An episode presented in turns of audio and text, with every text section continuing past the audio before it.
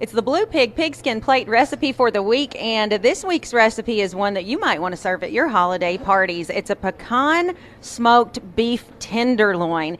And I actually, when I walk in the kitchen today, I smell that I'm walking in middle of the game. It might be before University of Tennessee plays, but I, am walking in mid game for this one because I can already smell that, that, I can smell what Kent's been cooking at the Blue Pig yeah. on Cookeville's historic West Side. Kent Birdwell, what have you done without me?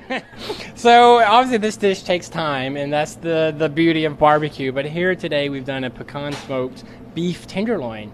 So I should share with the uh, viewers today that you get about an eight or ten pound beef tenderloin, you know, at one of our local grocery stores. And what I've Spring done, Street, I gotta say. Oh yeah, Spring Street. I love Spring Street. That's where we get our sliced shoulder. They slice it. and They have great meats there.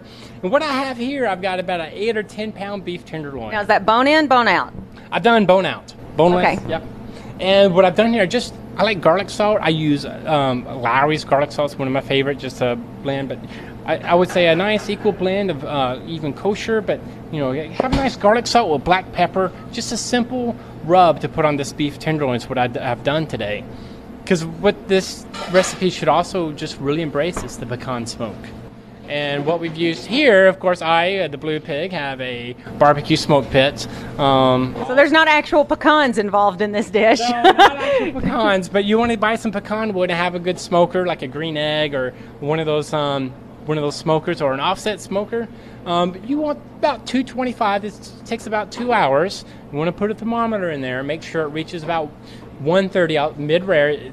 For a beef tenderloin, you don't want to go over medium. It has to be mid rare, definitely below medium. Or you're going to cook out all the good stuff. you're stuff. Gonna go, yeah, you might as well have roast beef for dinner and pay. You know, it, it, it wouldn't be any good. So we've cooked this to mid rare at about 130, 135, and and it's been smoked with this pecan wood. It has a nice rich flavor.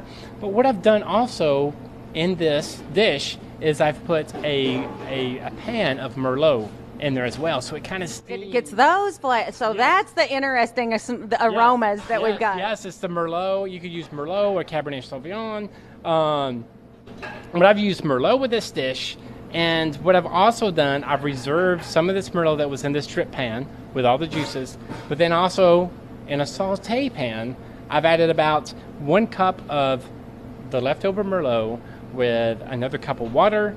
You simmer this, and you use yeah about a half cup, I would say, of this uh, chopped beef tenderloin. Add it to the dish and let it simmer for about 15 minutes, and just get let it get rich. And this is your sauce. So now that we've have this beef tenderloin nice and cooked, you slice it here, and then you're gonna spoon this sauce over it. Just ladle this over, and it's just ah yeah, this is it's now, a beautiful dish for the holiday season when you want to share it with family and loved ones or friends. So. Well, okay, so we didn't make it in time for you to have that for Thanksgiving, but you got plenty of time to have it for Christmas. Yes. it's our Blue Pig pigskin plate recipe for this week the pecan smoked beef tenderloin. If you want to get the directions and you want to get the ingredients, you can find them along with all of our other recipes from the Blue Pig all football season long over at 1069kickscountry.com in the podcast center.